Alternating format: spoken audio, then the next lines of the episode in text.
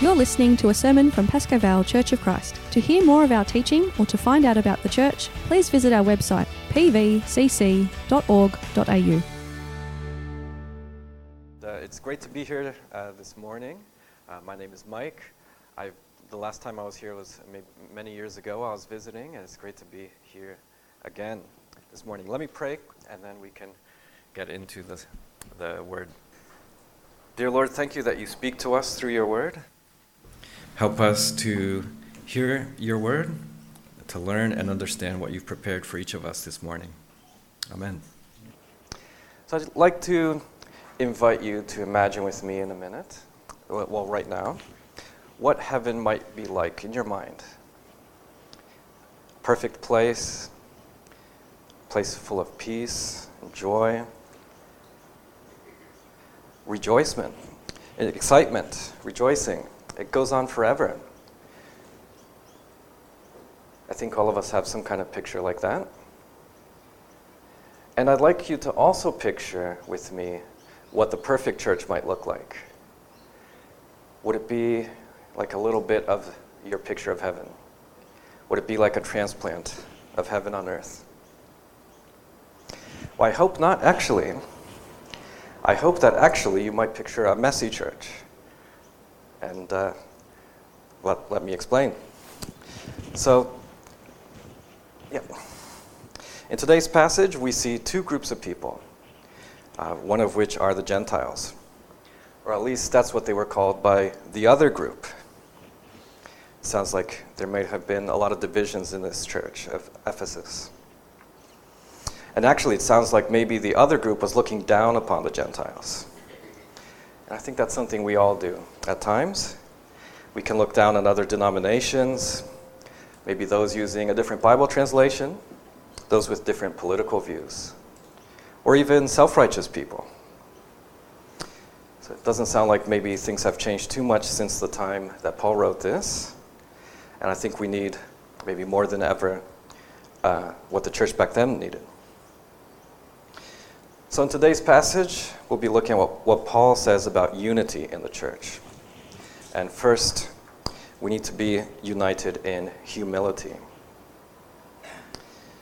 Now, I don't know about you, but I often feel like I need encouragement or maybe validation, you know, to know that I'm going along the right path.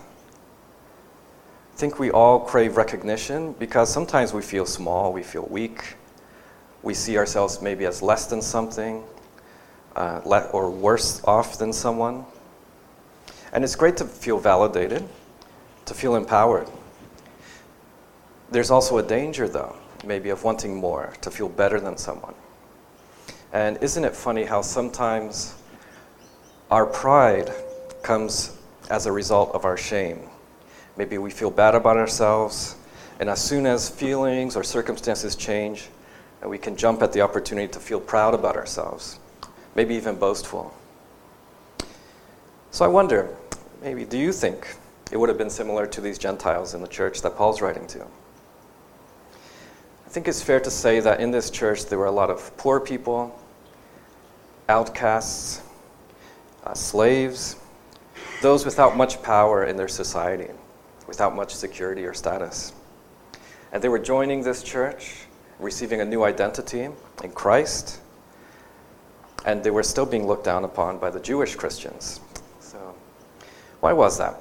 Well, the Jewish Christians, they wanted the Gentiles to join in on this long journey, this long story of God's kingdom through the Jewish nation. You know, it makes sense. Jesus was Jewish. You know, he fulfilled all the law and the promises given to the Jewish nations. But God was ready to accept the Gentiles and anyone else, just as we are.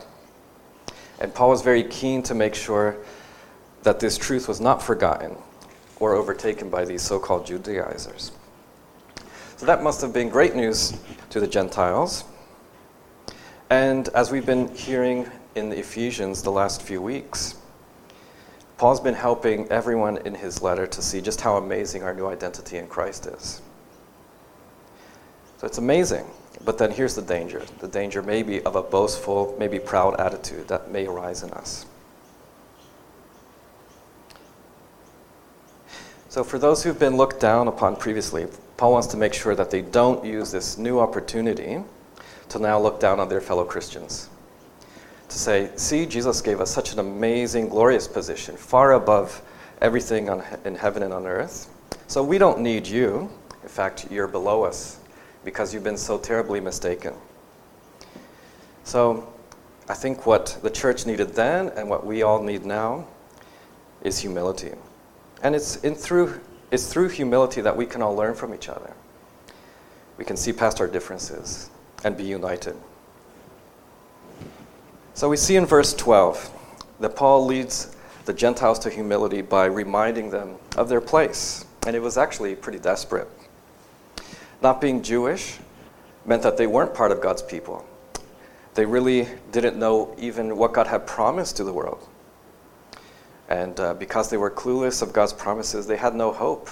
They were without God in the world. Nothing of what they were previously could have brought them favor with God. It's a humbling thought, and it's one that's still true today, for myself included. I don't merit God's favor. And this hopelessness of the Gentiles in their position, it's something that we see here today in Melbourne. There's many people growing up here in Melbourne who don't know anything about God or his promises to them or the grace that God, God wants to offer them.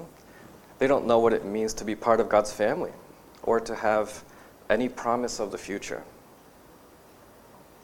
All alone without God in the world. And there's many around us in this situation. At the same time, Paul takes the opportunity to also warn the Jewish Christians. First of all, he knows that they were the ones who were calling the Gentiles uncircumcised.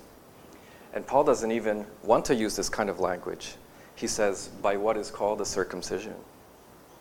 So, in Paul's eyes, we need to move on from thinking in these kinds of terms yeah, these, this way of thinking, this divisive way of thinking, has no place inside the church. And Paul goes even further and he says that circumcision is earthly, made in the flesh by hands. And um, as we've seen previously in the letter, compared to what God's amazing work that he's done in raising someone up into the heavenly places, done by God's hands, this is just a small symbol. And um, it must have sounded pretty humbling to Jewish Christians, you know, to think that their ancestry and rituals were insufficient to please God. So, humbling to Jewish Christians, and likewise, the Gentile Christians needed to remember they were not to look uh, down upon their Jewish uh, brothers and sisters. A friend of mine who's gay once told me when I invited him to church, are they humble? And I was a bit confused by that. I thought, I don't know what that means. but later on, I was thinking more about it and I understood. Because many LGBTQ people, they're pretty anxious around religious people. They're pretty worried that they'll be judged. They've already heard many hurtful things from Christians. And they've felt excluded and shunned. So humble, that's an, I like that word. Because if Christians lived out the truth that they're no better than anyone else, then anyone could walk through the door of the church and understand from the people that they meet just how needy everyone is before God, including themselves. The good and the news is just as good now as it was for the Gentile church. That they who once were far off and far from God's family Jesus' sacrificial death has brought them closer to God. And it's amazing news. And it's for all of us. And it's what allows us to be united to one another. And by ourselves, we couldn't do it. It took the most humble person ever to do it. It's Jesus that brings us brings about this unity inside his church. So this is Paul's second point about unity. We are only united because of Christ. Reconciliation in the church is pretty difficult, and Paul's honest about that. And he calls the separation between Gentiles and Jews a dividing wall of hostility. God's plan through Abraham had always been to bless the world through his descendants. And it, when God established the nation of Israel, God wanted them to be a holy nation, a kingdom of priests, in order to minister to the whole world. As a holy people, God had given them the law with all its ordinances, and it was meant to separate them, to set them apart from the other nations as a sign to them, maybe a showcase in holiness. In God's nation, then, the temple was meant to attract the nations, to be a house of prayer for all the nations. However, the Gentiles could only go so far. The inner parts of the temple were reserved only for God's people. So, actually, inside the temple, there was a physical separation, a wall between Jews and Gentiles. That was inside the temple. Outside the temple was much more than that because it also became a wall of a wall of hostility, discrimination, of hatred of Gentiles.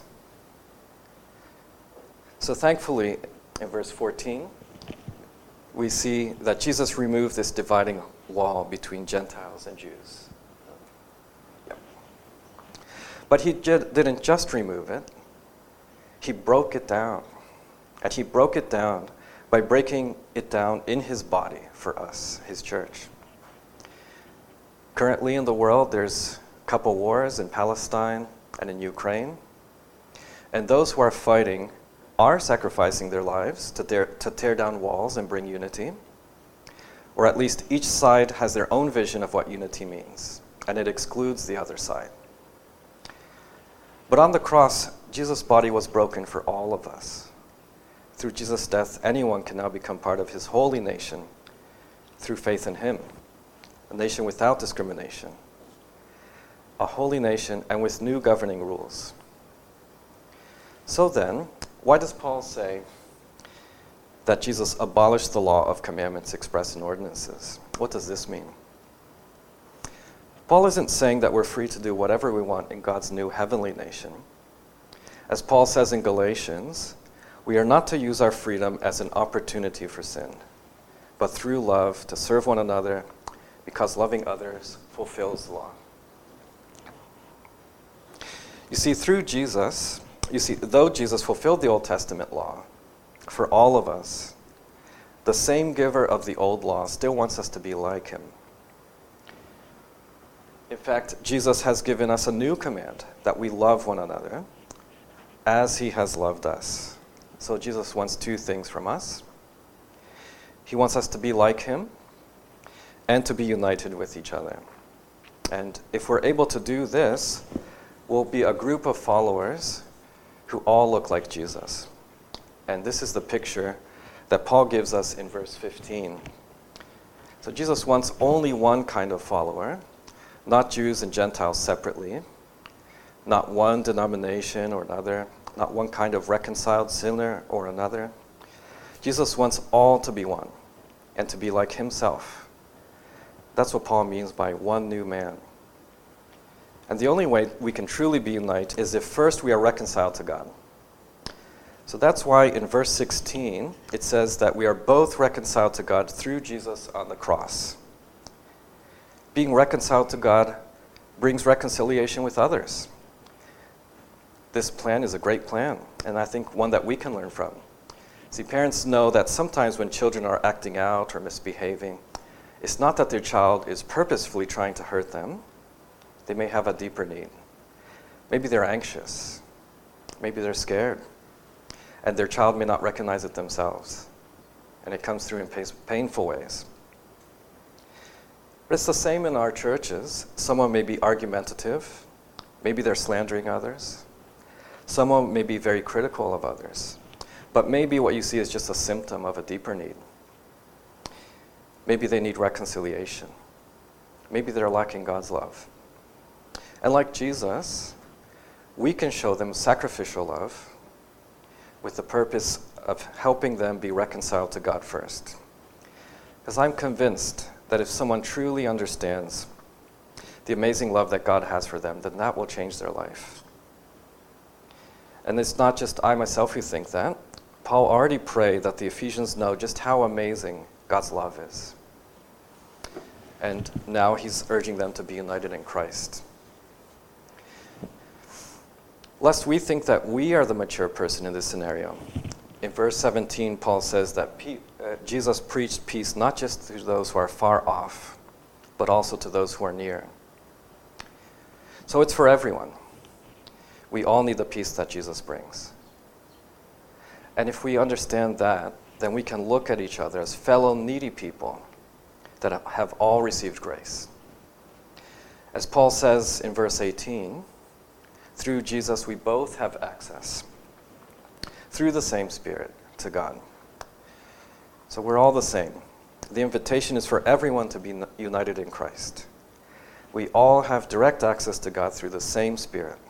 And it's through this direct pathway that God's heavenly nation grows. So this brings us to our last point that we're united for a purpose to grow, not just individually, but corporately. In any country of the world, there's two ways to grow.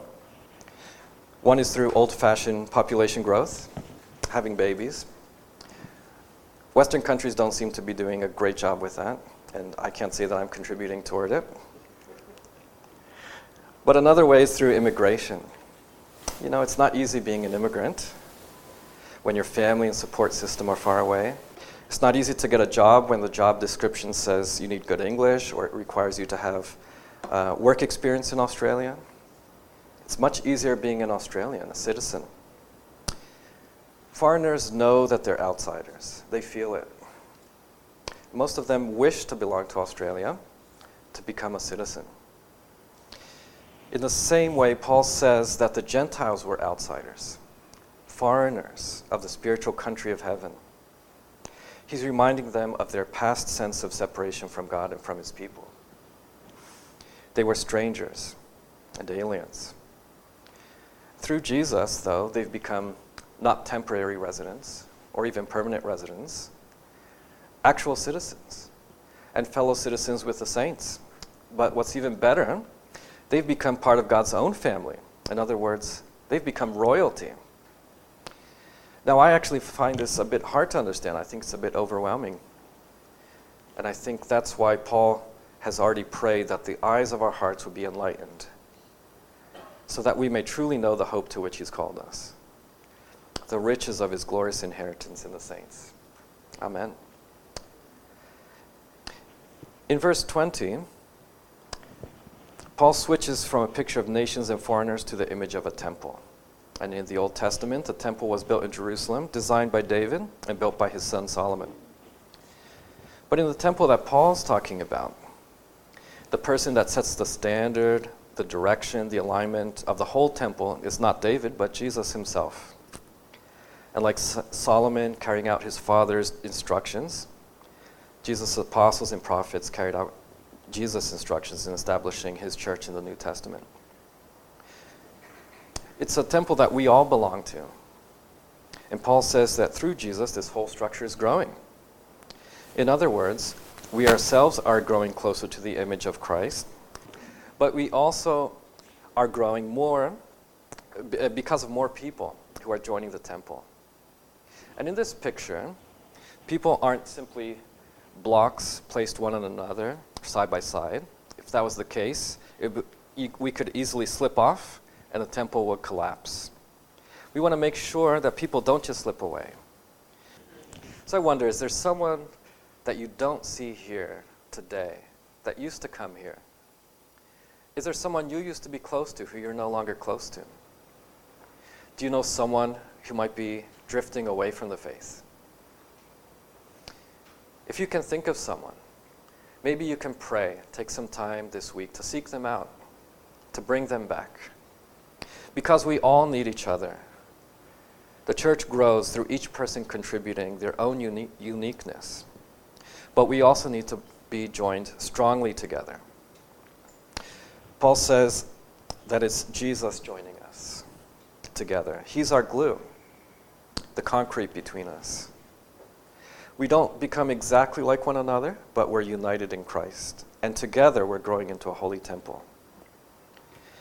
And just as God filled Solomon's temple with thick smoke at its dedication, God also fills us today, His church, with the presence of His Holy Spirit, so that when people come into His church, they can experience Him through us. God wants His church to be His dwelling place, a place where people can experience Him in humble and united fellowship. And the church will grow. We're united to grow. So let me ask you who's missing from the church here today? Who was missing earlier when you thought of your perfect church? Jesus came and preached peace to those far off as well as those near. And likewise, we should be peacemakers. Now, I don't know the Pascoe Vale suburb very well, so I don't know what it means to preach to those who are far off. I don't know what that means here in Pascoe Vale. It may require you to be creative, proactive, maybe reaching out to a particular group of people or starting a support group. I don't know. But I ask you to pray. You can pray uh, for a group to reach out to. I think just having a willing spirit's enough, and God will lead the way. But let me ask you a more difficult question, even. Who's someone near to you where there's been a wall separating you and them? Sometimes it's those closest to us that we have the most difficulty dealing with. And let's also be peacemakers to those closest to us. yeah. So the big picture in today's passage is that Christ unites a humble and diverse church so that it can grow further. So why did I say at the start that I hope your picture of the church wasn't perfect, like heaven? Well, Tim Keller said in The Reason for God that if the church is really doing its job in bringing healing and new life, a hospital for the sick, then we should expect to have more than our fair share of difficult and challenging people inside the church.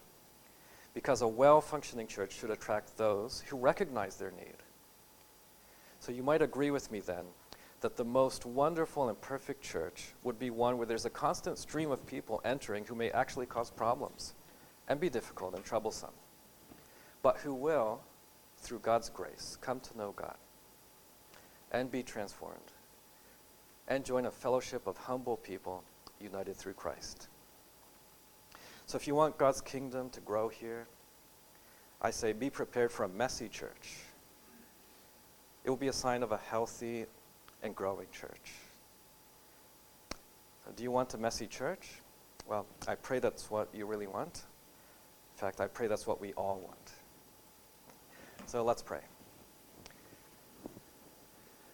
Thank you, Jesus, for sacrificing your life to bring us all together. People who didn't have much in common before, and through you we can be united.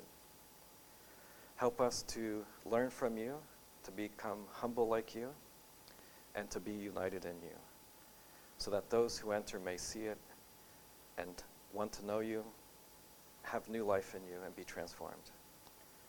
So, yeah, please bring the messiness, Lord, so that we can grow through you into a holy temple. In Jesus' name we pray. Amen.